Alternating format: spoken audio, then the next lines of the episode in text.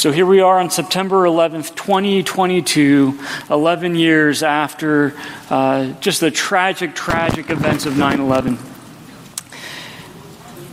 And if you guys remember back to that time, the churches were full.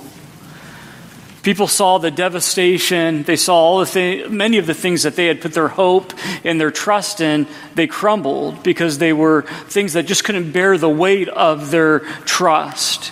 And so they started asking fundamental questions Why am I alive? Why do I exist? Is there a God? If there is a God, has He revealed Himself? Has He spoken? And if He has spoken, what has He said? And what must we do in response to what He, he has said? Those are all deep philosophical questions about our existence. And Paul, as he writes this letter to Rome, to Rome uh, the church in Rome, it's often easy to look at a book of the Bible and just think of it as just one of many books in the Bible and miss out on truly what this document is. This is a letter written by a real man who had a very real transformative experience with Jesus Christ was given the gift of uh, taking that message first to the Jew and then to the Gentile. And it was this man who sat with a deep desire to go to Rome, knowing that if he could get to Rome and spread that message there, he could use it as, as a platform to take that message to the entire world. And he sat down and he put pen to paper and he wrote a book of philosophy, really. Now, you may think of philosophy as worldly philosophy, but that word philosophy, it's a study of why we exist. What is the meaning of life? And that day, 11 years ago, people were asking those questions. Paul answers them. If you're, if you're here this morning, and I know sometimes we're preaching to the choir, but if you have friends that are asking those questions, set aside time to go through the book of Romans because Paul a- answers this, this essential question that every human needs to ask Is there a God? Whether you want to face that question or not, it is monumental in your life. Is there a God? Paul would say, well, look at creation. Is it organized? Well, you may look at your home and say, no, not really. But think about it. When we look at the human body, do we really think, oh, that, that was an accident? That was mutation after mutation that just happened to breed a new set of species, a better set of species, a more intelligent set of species, and we just happen to be the only species that can ask these questions. That we can be self aware and say, Why am I here? Why do I exist? My dog has never asked that question. But we can ponder our existence and we say, Oh, no, that's just all by accident. Paul says, Look at the universe. If you just look at the rare earth that we live on, and the distance from the sun, and the distance from the moon to the earth, the fact that we can live and breathe on this rock that's floating through a vast universe, do we really think, oh, this is just an accident? Is there a God? Well, if you say yes, there's still more questions to ask, right? If there is a God, what kind of God is he? Is he a God that set everything in motion and then just pulled back and he's watching from a distance like he's watching a sitcom? Well, this is pretty comical. Look at how they're interacting with one another. Not involved in the day to day lives of his creation? Has he made himself known?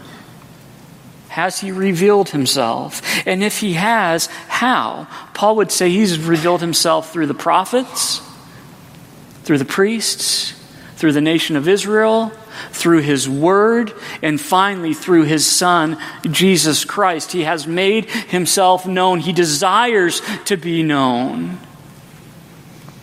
Okay, so what has he said? What, what has he said? What has he communicated? And that's what Romans is all about, isn't it? Who God is, what he has said, what he has done, and what is our reasonable response to all of that. It is the summation of all of Christian beliefs and Christian living. What we believe and what we should do. That's a pretty mighty book, isn't it? Inspired by the Holy Spirit. And here we are coming to a close. What we believe and how are we to live. So, again, is there a God? The believer would say, absolutely. Has God revealed himself? He has. And how has he made himself known? Through his son, Jesus Christ, and his word. And Jesus is the word of God. In the beginning was the word, and the word was with God, and the word was God. And what has he said? Well, now we as we've studied the book of Romans, we know how we must live. But I want to pose one more question. I know a lot of questions to begin, but why? We know from Romans 12:1 in light of the sacrifice of Jesus Christ on the cross and his resurrection that we should now therefore submit ourselves as living sacrifices, present ourselves as living sacrifices, holy and acceptable to the Lord, which is our reasonable act of worship. But why? We know we should live in unity. We know we should prefer others above ourselves. We know we should live lives of service and humility and care for one another because we know that by our love for one another, they will know we're followers of Christ. But why? To what end? So that we have healthy marriages? So we wake up in the morning and say, Yeah, I got a purpose this morning. So that our relationships are healthy. What is to what end? Those are all great fruits of walking in the Spirit, but life is really hard, isn't it? Just because we're followers of Jesus doesn't mean that we are immensely wealthy and healthy and have everything that our flesh wants, despite what some would say. Well, Paul makes it very clear to what end. Look at Romans chapter 15. We're going to look at verse 7. And we're going to build the foundation there. Guys, this is why we live and move and have our being. Paul says, receive one another, just as Christ also received us, so that you may have your best life now. So that your bank account may be full. So that you can find that spouse that you so desperately want. No, what does it say? To the glory of God five words that is, are really the foundation of the book of Romans to the glory of God. Our primary mission as a church isn't simply to lead people to Christ or carry the message. We know the Spirit does the work, but carry the message of the gospel. That's one of our right responsibilities, but to what end? To the glory of God. Now, we can use a term like that, and automatically our brains are like, man, I've heard that a hundred times. I still don't know exactly what that means. What's the glory of God? What is the glory of God? And why is it so important? But let me remind you guys this is the reason we pursue unity.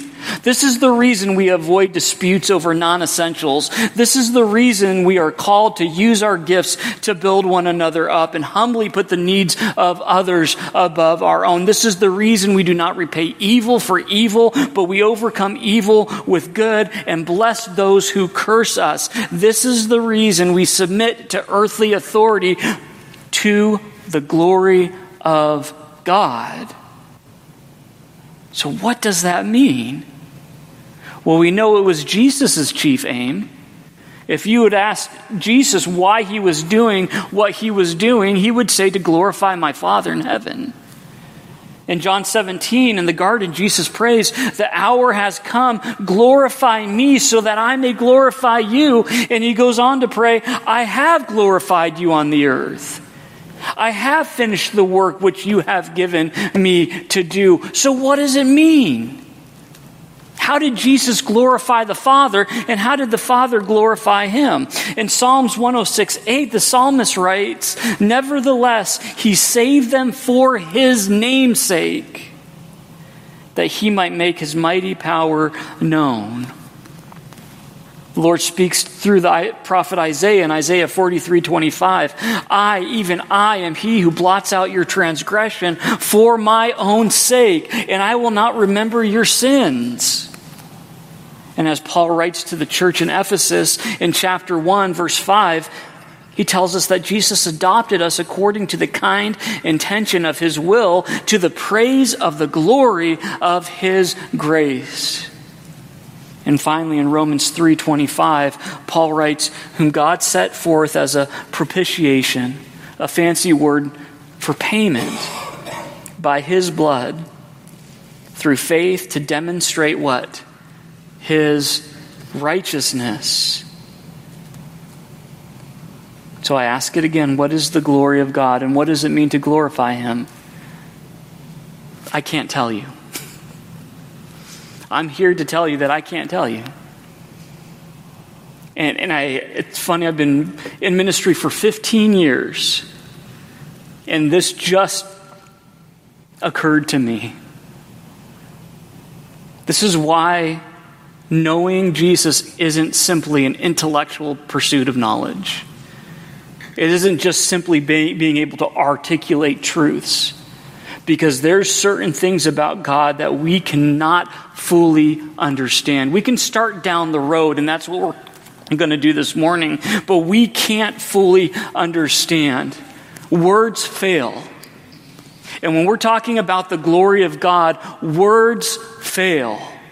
To think that I could somehow encapsulate the glory of God in one 45 minute teaching or 50 minute or an hour and 30 minute teaching this morning would be foolishness. Certain things just can't be described. Describe love to me. If you asked what love is, and you had 10 different people give you an answer, you'd get 10 different answers, right? Some of them would be closer than others. Uh, but if you asked what love is, it would be hard to define it. But we look at the self sacrificial care of a mom who has a sick child and she's up with that child all night long, knowing she has to work in the morning. Not because it's fun, not because it's easy, but because she loves that child. And what can you do? You can point at that and say, no, that's like love. There's something about that that, that captures a little bit of what love is. Or you can look at a father who comes home from work and he's exhausted, but he's got kids that are excited to see him, and he gets down on the floor and he wrestles with them for 30 to 45 minutes. Not because it's easy, but because he loves them. And you can look at that and say, yeah, that's, that's kind of like what love is. You can see a, a wife whose husband is diagnosed with a, a rare disease and he loses all physical motor skills. And he goes to his wife and says, You, can, you need to leave. I'm not, I'm not asking you, and I don't want you to stay by my side. You need to go. Have a life for yourself. This is not going to be your life. And she says, There's no way. That covenantal commitment is like love, isn't it? So we can look at those things and say, Hey, I can't define love, but look at that. That's kind of like love, isn't it? What about beauty? Can you guys describe beauty to me? Can you define it? Well, I can remember the time my my wife came through those doors. We got married here. And I can say, yeah, it's like that. I can look at the way you care for one another when someone's hurting, and I can say, yeah, it's like that. Think back to the time your, one of your kids was born. and you held that baby for the first time, you're like, yeah, I, I, I get that. We can point to what beauty is. It's a lot easier than trying to describe it. It's far easier to point to love and to beauty and say, that's it, than it is to try to describe it with words. And that is the best way I can understand the glory of God and what it means to glorify Him. Glorifying God through our unity, through the way we love one another, through the way we love our enemies, through the way we bless those who speak evil about us, we are pointing at God and saying, Yeah, that's Him. That's what He's like. It's much more powerful than words, isn't it? When Jesus saved us through His sacrifice on the cross, He pointed to the Father and said, This is Him. This is what he's like. When he overcame death, when he rose from the grave, he pointed to his father and said, No, this is what he's like. So, what's he like? Well, he's holy. There's another word we hear all the time. What in the world does holy mean? It's another attribute of God that we fail to put into words. What's the difference, too, between holiness and the glory of God? Well, the holiness, again, I'm just trying to get us down the road here. The holiness of God is the status of God in relation to other things. How does God relate to other things? He is set apart. There is no one like him. As one author puts it, his perfection, his greatness, and his worth put him in a class of his own. It is in his quality of perfection that can't be improved upon. You can't make God better. He's incomparable, and he's self existent. He determines all that He is, and it's determined by nothing outside of Him. Who created God? No one, because He always has been and He always will be. There is none like Him. That's what holy means. Holy means separate. And that, that word only slightly gets us down the road of understanding what holiness is. So I bring holiness up as well because when Isaiah saw the Lord sitting on his throne in chapter 6 of Isaiah and all the angels surrounded the throne of God, what did the angels cry out? Isaiah 6 3. One cried out to another and said, Holy, holy, holy is the Lord of hosts. The whole earth is full of his what? His glory.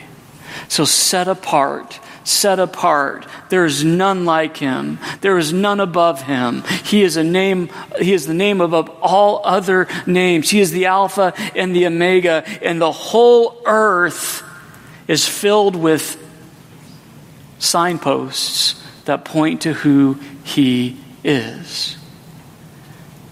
Even in this fallen world, God uses his creation to point to Him. Are there distortions of Him? Absolutely. That's sin. Sin tells lies about God. That's why sin is so serious. But to glorify God is to point to His set apart nature, to point to His holiness, to make known His perfection, His greatness, His worth, His forgiveness, His love, and to say, yes, He is like that. And I get that God would create this vast universe to say, no, I'm big like that. Bigger than that, because I spoke it into existence. But here's what I don't understand. Then He would use us, sinful creatures, broken men and women, to also say, yeah, I'm like that too. Not that He's broken, but His Spirit dwells within us. In the midst of our brokenness, He makes His name known as he calls a body together, the body of Christ. He makes his name known to the church. And all of that to say, that's what Paul is saying here in verse 7.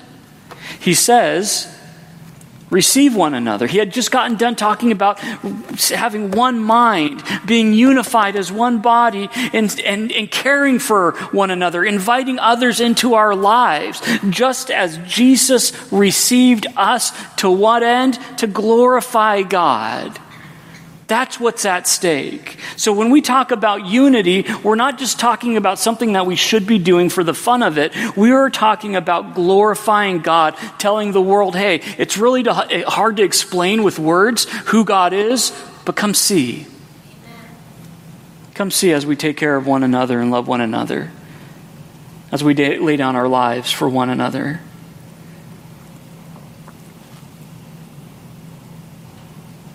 Look at verse 8. Paul says, Now I say that Jesus Christ has become a servant to the circumcision for the truth of God to confirm the promises made to the fathers, and that the Gentiles might glorify God for his mercy, as it is written. Keep in mind, Paul's writing to a church that is a combination of Jewish and non Jewish believers. We talked about it in the men's study on Wednesday night. It, not only is it a combination of Jewish and non Jewish believers, imagine this for a moment. The church in Rome, for five years, Jewish believers were expelled from Rome. You see, Priscilla and Aquila, they're mentioned. They went to Italy because uh, I believe it was Emperor Claudius wanted them out. So for five years, the church in Rome existed without any Jewish influence. Imagine now coming back as a Jewish convert to the church in Rome. There's been no Jewish influence. That church is going to look radically different they are going to exercise freedoms that you are probably not very comfortable with. They've been going on for five years without any Jewish influence. So Paul is writing to that church that is struggling to make it work, but he reminds them, guys, it was God's plan to save the Gentiles all along, to make us one nation. He was grafting those non Jewish believers into that olive tree. So he goes back to the Old Testament and he quotes a number of Old Testament scriptures. He says, As it is written, for this reason I will confess to you among the Gentiles and sing to your name. And again he says, Rejoice, O Gentiles, with his people people. And again, praise the Lord, all you Gentiles. Laud him, all you peoples. And again, Isaiah says, There shall be a root of Jesse, and he who shall rise to reign over the Gentiles, in him the Gentiles shall have hope. Paul saying everything is going according to plan. So be of one mind. That's what's at stake the glory of God. That's why Paul has spent so much time emphasizing unity in his letter to the church in Rome. And not just to Rome, you're going to see it in his uh, letter to the Ephesians and Ephesus and his letter to the church in Corinth. But let me pose this question Does that mean that we pursue unity at all costs? That unity is our highest goal? That we should divide over nothing and put up with absolutely everything. Well, what was the word from last week? Balance. There's a level of tolerance and acceptance that does not honor God. It doesn't glorify God. In fact, it tells lies about God. So Paul is now going to bring in balance, and that's something that we desperately need. Do we fight to keep the unity of our faith? Absolutely. When it comes to essential issues, we should not divide over personal preferences and separate convictions. But Paul has just given us doctrine and theology that we must stand firm on. And that's why he says in verse 13, Now may the God of hope fill you with all joy and peace in believing. Notice he says, May the God of hope fill you with all joy and peace. And then there's an underlying instruction in believing as we trust Him, as we hold tight to His promises, as we know Him and love Him. May he fill you with all joy and peace, that you may abound in hope by the power of the Holy Spirit. He says, Now I am myself, now I myself am confident concerning you, my brethren, that you also are full of goodness, filled with all knowledge. Why? Because they're filled with the Holy Spirit. And then he says, able also to admonish one another. So if we thought unity at all costs, that's not what Paul is saying. That word admonish, it means to teach, instruct, and uh oh, correct. It means to correct one another. Nevertheless, in verse 15, brethren, I have written more boldly to you on some points as reminding you, because of the grace given to me by God, that I might be a minister of Jesus Christ to the Gentiles, ministering the gospel of God, that the offering of the Gentiles might be acceptable, sanctified by the Holy Spirit. So here's the balance, guys.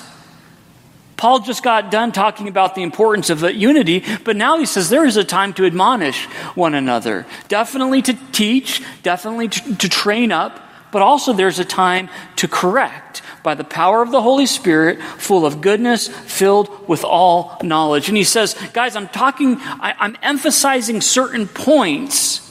Isn't that what he says? I, I speak more boldly in certain areas because Paul knows his audience.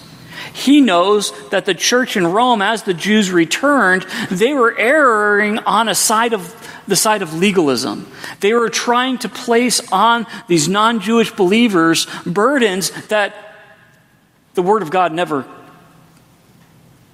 asked them to live out, one of which was circumcision, celebration of certain days, certain laws. So Paul says, I'm writing boldly to you in this area because you're going above God's word, you're adding to God's word, and I'm trying to bring you back down. Paul's tone changes, and we'll see it as we study 1 Corinthians when he writes to the church in Corinth. Because they were doing the opposite. Hey, anything goes. Oh, you want to date your hus- your dad's wife? Okay. Freedom in Christ. And Paul writes to them in a completely different tone. So understand that Paul's always trying to bring us back to what? The truth of God's word. Sometimes we err on the side of legalism, sometimes we err on the side of license. But Paul says, I've been more bold in the area of legalism that I might be a minister of Jesus Christ to the Gentiles, so that they would have an accurate understanding of who Jesus is and what he has done. So Paul says, We admonish so, so how do we know? How do we know? know when because paul has said three different things. Actually he's he said two things and he's going to say a third thing when it comes to error in the church. One he says bear with the convictions of the weak. You guys remember that right? That we're patient with those who have different convictions about certain things right? So there's that. But then paul says correct and then later on, Paul's going to say, Note those who cause division and offenses contrary to the doctrine which you learned and avoid them. So Paul's saying three different things bear with others, be patient with them, correct them, and don't fellowship with them. How do we know when to apply which instruction? And that's what Paul's going to get into. Look at verse 17. Paul says, Therefore, I have reason to glory in Christ Jesus and the things which pertain to God. He's saying, I have reason to boast in Jesus Christ. But the things I boast in, they pertain to God, meaning what God is doing through him. For I will not dare to speak of any of those things which Christ has not accomplished through me. I'm not going to say anything that I've done in the flesh. I'm not going to talk about anything else or brag about anything else other than what Christ has done in me and through me to make the Gentiles obedient. Verse 19, in mighty signs and wonders by the power of the Spirit of God, so that from Jerusalem and round about to Il, Il, Il why so many consonants in a row? you figure it out yourself. I have fully preached the gospel of Christ.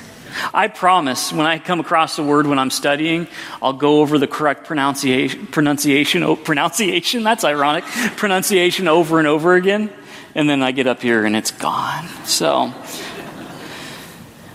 so Paul is going to explain to us how can we be in a place where we know the difference? How do we know when to be patient with one another, when to step up and say, "Hey, this concerns me.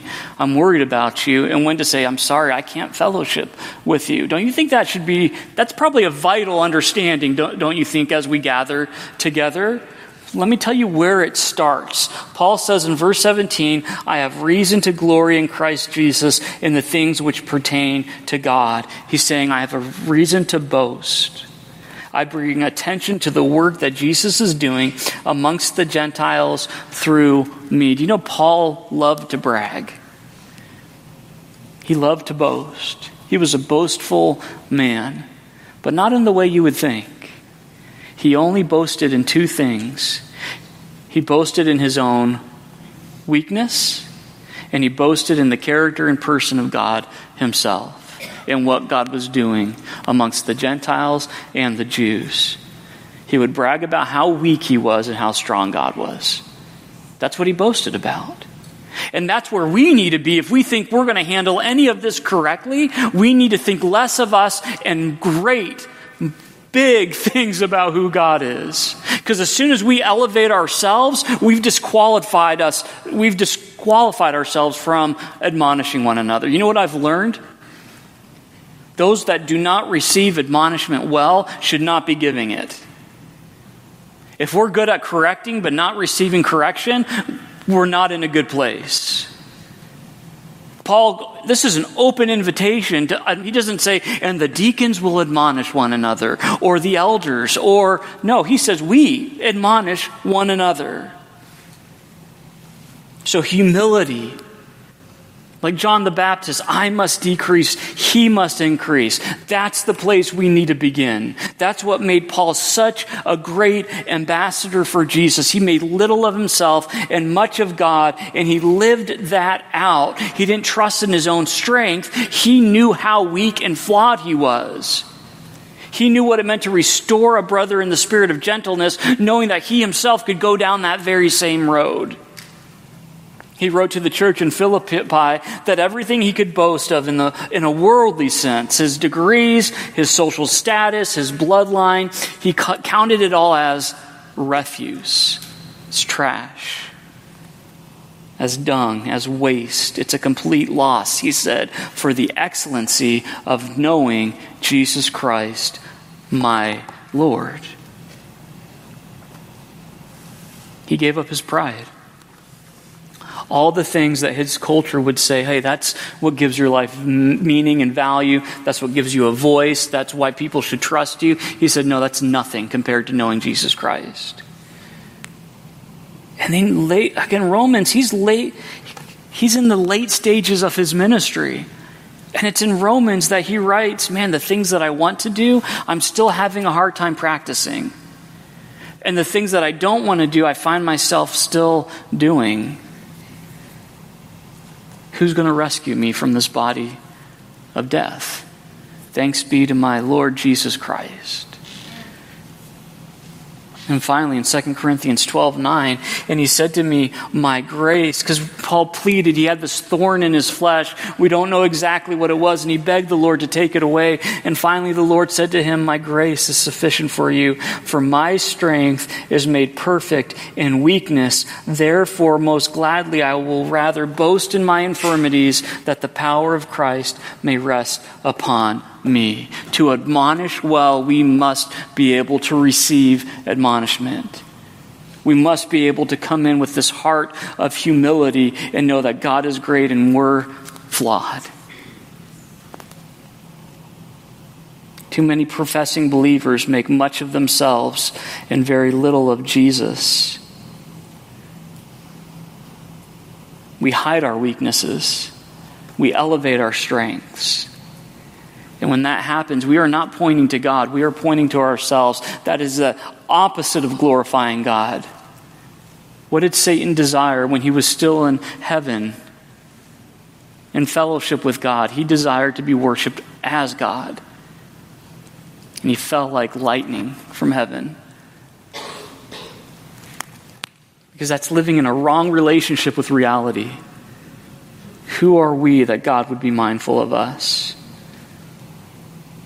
So let me give you an example. That's all, that's all great. That's all um, a framework for correction. Can I give you a, a very real example of Paul living this out? Look at Galatians chapter 2, verse 11. This is when we correct. When someone is living in a way that is telling lies about who God is. And I mean living. I'm not saying they, they made a mistake and they stumbled, but their lifestyle, they're habitually repeating an action, claiming to be a follower of Jesus, maybe very well born again, but they're living out something that is lying about who God is and what the gospel message is. And Paul had to call out Peter for this very thing. Another one of the apostles. In Galatians 2:11, Paul writes about this. He says, "Now when Peter had come to Antioch, I had to get in his face." he said, "I withstood him to his face." Now, let's not think that that was a um, a prideful getting in his face. He's saying we had to have a one-on-one. I had to pull him aside, and that's how these corrections should go. Not, hey, I've been talking to like seven other people about what you're doing, and we're all pretty sure that you should stop. Is that the biblical precedent that Jesus gave us? No, you the one who has been offended go, goes to the one who has committed the offense. Hey, can I talk to you? Because he, he was to be blamed. For before certain men came from James, he would eat with the Gentiles. And who were these certain men? Jewish leaders from the early church in Jerusalem before they showed up, he was eating with the Gentiles, as he should have been. But when they came, he withdrew and separated himself, fearing those who were of the circumcision. He started to care too much about what these men thought of him eating with non Jewish people. And the rest of the Jews, look at what happened. Peter started influencing the actions of other Jewish believers. They also played the hypocrite with him so that even Barnabas was carried away by their hypocrisy. These are like men of the faith. These are guys we would look at and say, man, I wish I could live that kind of life of sacrifice. And they fell into this trap. And Paul saw it happening. When I saw that they were not straightforward about the truth of the gospel. That's it, guys. If you want to underline what correction looks like and why we should correct, underline that statement. I saw that they were not straightforward about the truth of the gospel. Put another way, they were not glorifying God. They were not pointing at God and saying God is like this. Instead, they were misrepresenting Him. That somehow the Gentiles were less than. That's the story they were telling. And here's men of God telling lies about how God feel, feels about these non Jewish converts. That's a big deal. And we need to look in the mirror sometimes and say, Am I telling lies about how God feels about others through the way I interact with other people? Paul said they weren't telling the truth, not in word, but in actions. And I said to Peter before them all, if you, being a Jew, live in this manner, live in the manner of Gentiles and not as the Jews, why then do you compel Gentiles to live as Jews?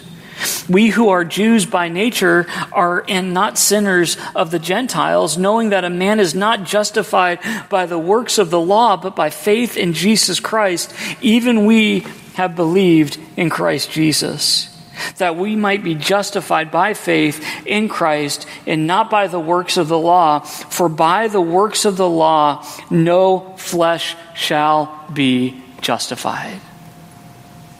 So, can I bring this into modern times? People have taken issue. Let's say there's a couple who's living together and they want to serve in a ministry. We won't allow it.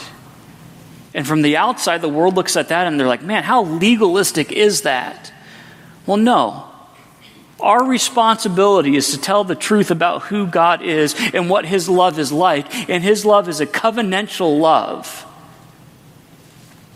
That's the story we need to tell each other, and that's the story that we need to tell our kids. So if people are living in, in relationships where it's not simply God's definition of covenantal love between a husband and a wife, then we can't, in good conscience, elevate that and say, oh, no, that's okay. We're telling a story here, and it's vital that God that God is glorified. Do we do it perfectly? Absolutely not. But does that mean we don't try to pursue? So it's not about loving people less or trying to make people jump through hoops. It's about glorifying God. To that end, Paul admonished Peter and said, I saw that they were not straightforward about the truth of the gospel. Not necessarily in what Peter was teaching, but it was the way Peter was living. You are misrepresenting God, Paul said. In Galatians 1 6, Paul writes, I marvel that you are turning away so soon from him who called you in the grace of Christ to a different gospel, which is not another, but there are some who trouble you and want to pervert the gospel of Christ. But even if we or an angel from heaven preach any other gospel to you than what we have preached to you, let him be accursed. As we have said before, so now I say again, if anyone preaches any other gospel to you than what you have received, let him be accursed. Why was Paul so concerned about a, a different gospel? Because if you add anything to the gospel or you take anything away, it's no longer the gospel. Gospel means good news. And if you take anything away from the gospel, it's not the good news anymore because it doesn't save. So, for the sake of time, if you get a chance, read Romans 20 through 33. It highlights Paul's deep desire to go to Rome. He says, I want to join you. My heart longs to be with you. And then he closes his letter, letter here in Romans 16. And we don't have to, time to look at all of these names, but we see that Paul had personal relationships with over 22 different people that were now in Rome. And he greets them in the closing of his letter. But I want to look at a few names. In verse 1, chapter 16, he says, I commend to you Phoebe, our sister, who is a servant of the church in Cenchrea, which was one of the ports in Corinth he says that you may receive her in the Lord in a manner worthy of the saints, and I and assist her in whatever business she has need of you. For indeed she has been to me a helper of many and of myself also. So there's a good chance that Phoebe is the one carrying this letter to the church in Rome. It just kind of gives a, a name to that, that individual. He says, receive her. Here's my letter of recommendation. Fold her into the church. I don't want her staying at hotels. Hotels back then were usually either brothels or bars. They were marked by uh, sin and stealing. And he says, no, she has a home, and that's with you guys. Fold her into the fellowship. She's our, our sister. She's family. Even though you've never met her, it's family. She's your sister in Christ.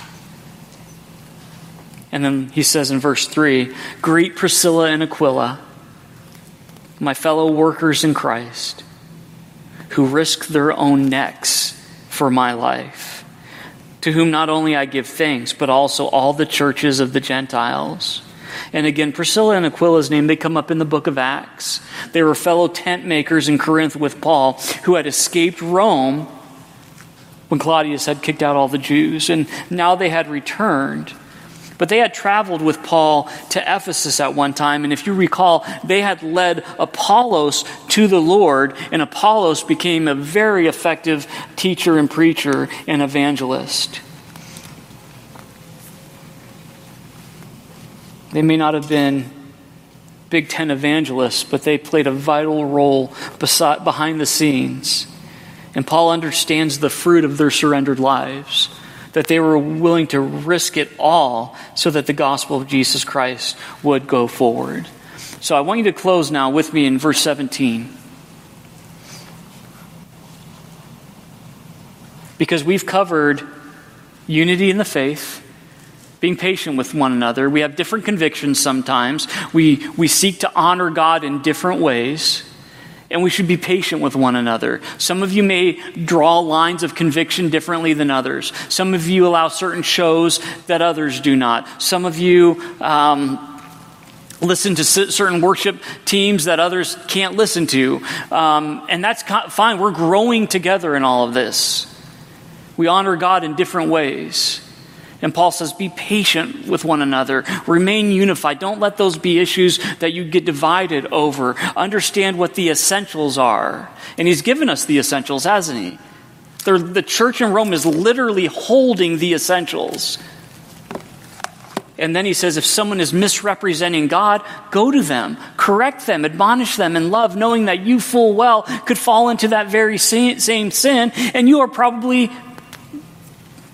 dishonoring God in other ways also. But now he says there is an extreme where you can no longer fellowship with a brother or sister in Christ. And what is that time and place? Look at verse 17. Now I urge you, brethren, note those who cause divisions and offenses, contrary to the doctrine which you learned, and avoid them. For those who are such do not serve our Lord Jesus Christ, but their own belly. And by smooth words and flattering speech, they deceive the hearts of the simple. So there are those who will come into the church, and what is their primary agenda? To take. I'm going to get something. I want to feed my own belly. I want my name to be known.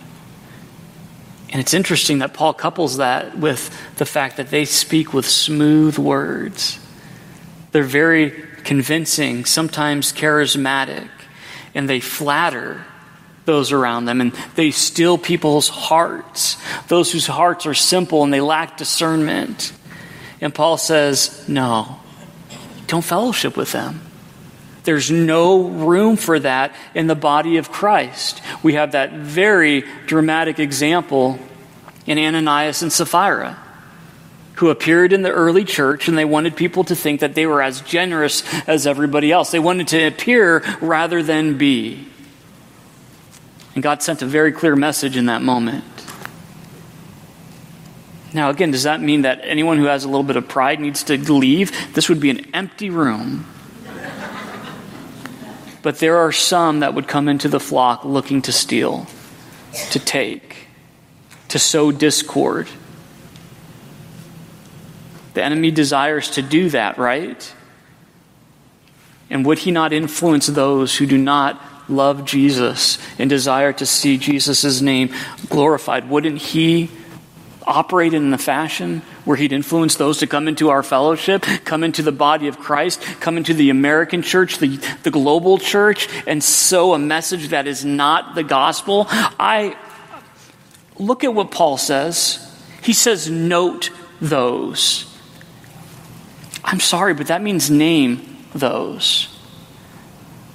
And, and, sometimes I get it, we get this wrong um, as Christians. Like I've said before, we are the only ones, and I, I, didn't make it up, it's something that had been said before that we are the Christians are the only ones that organize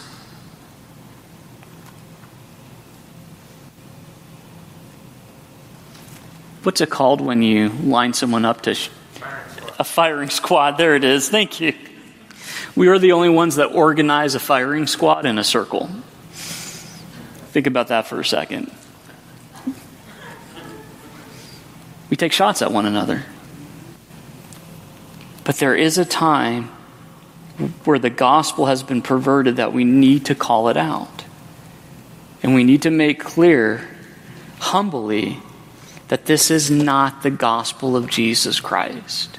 The gospel does not promise health and wealth, it promises something far, far greater, and that's a relationship with God. So if we name a, a movement that many people are falling into, it's not because we think we're better, it's a warning. Those who cause divisions and offenses, those who stir up conflict through gossip and backbiting, constant complaining, sin sniffing, their goal is to stir up strife. Do not fellowship with them. He says in Titus 3 9, avoid foolish controversies and genealogies and arguments and quarrels about the law because these are unprofitable and useless. Warn a divisive person once and then warn them a second time, and after that have nothing to do with them. You may be sure that such people are warped and sinful and they are self condemned. Some people are just looking for a fight. Those are those who cause divisions. And those who cause offenses, they set traps. They place stumbling blocks. They look at a church and they say, Who can I exploit? Your heart breaks when you hear about the stories of just broken people getting involved in ministries just to exploit the weak and the helpless and the vulnerable.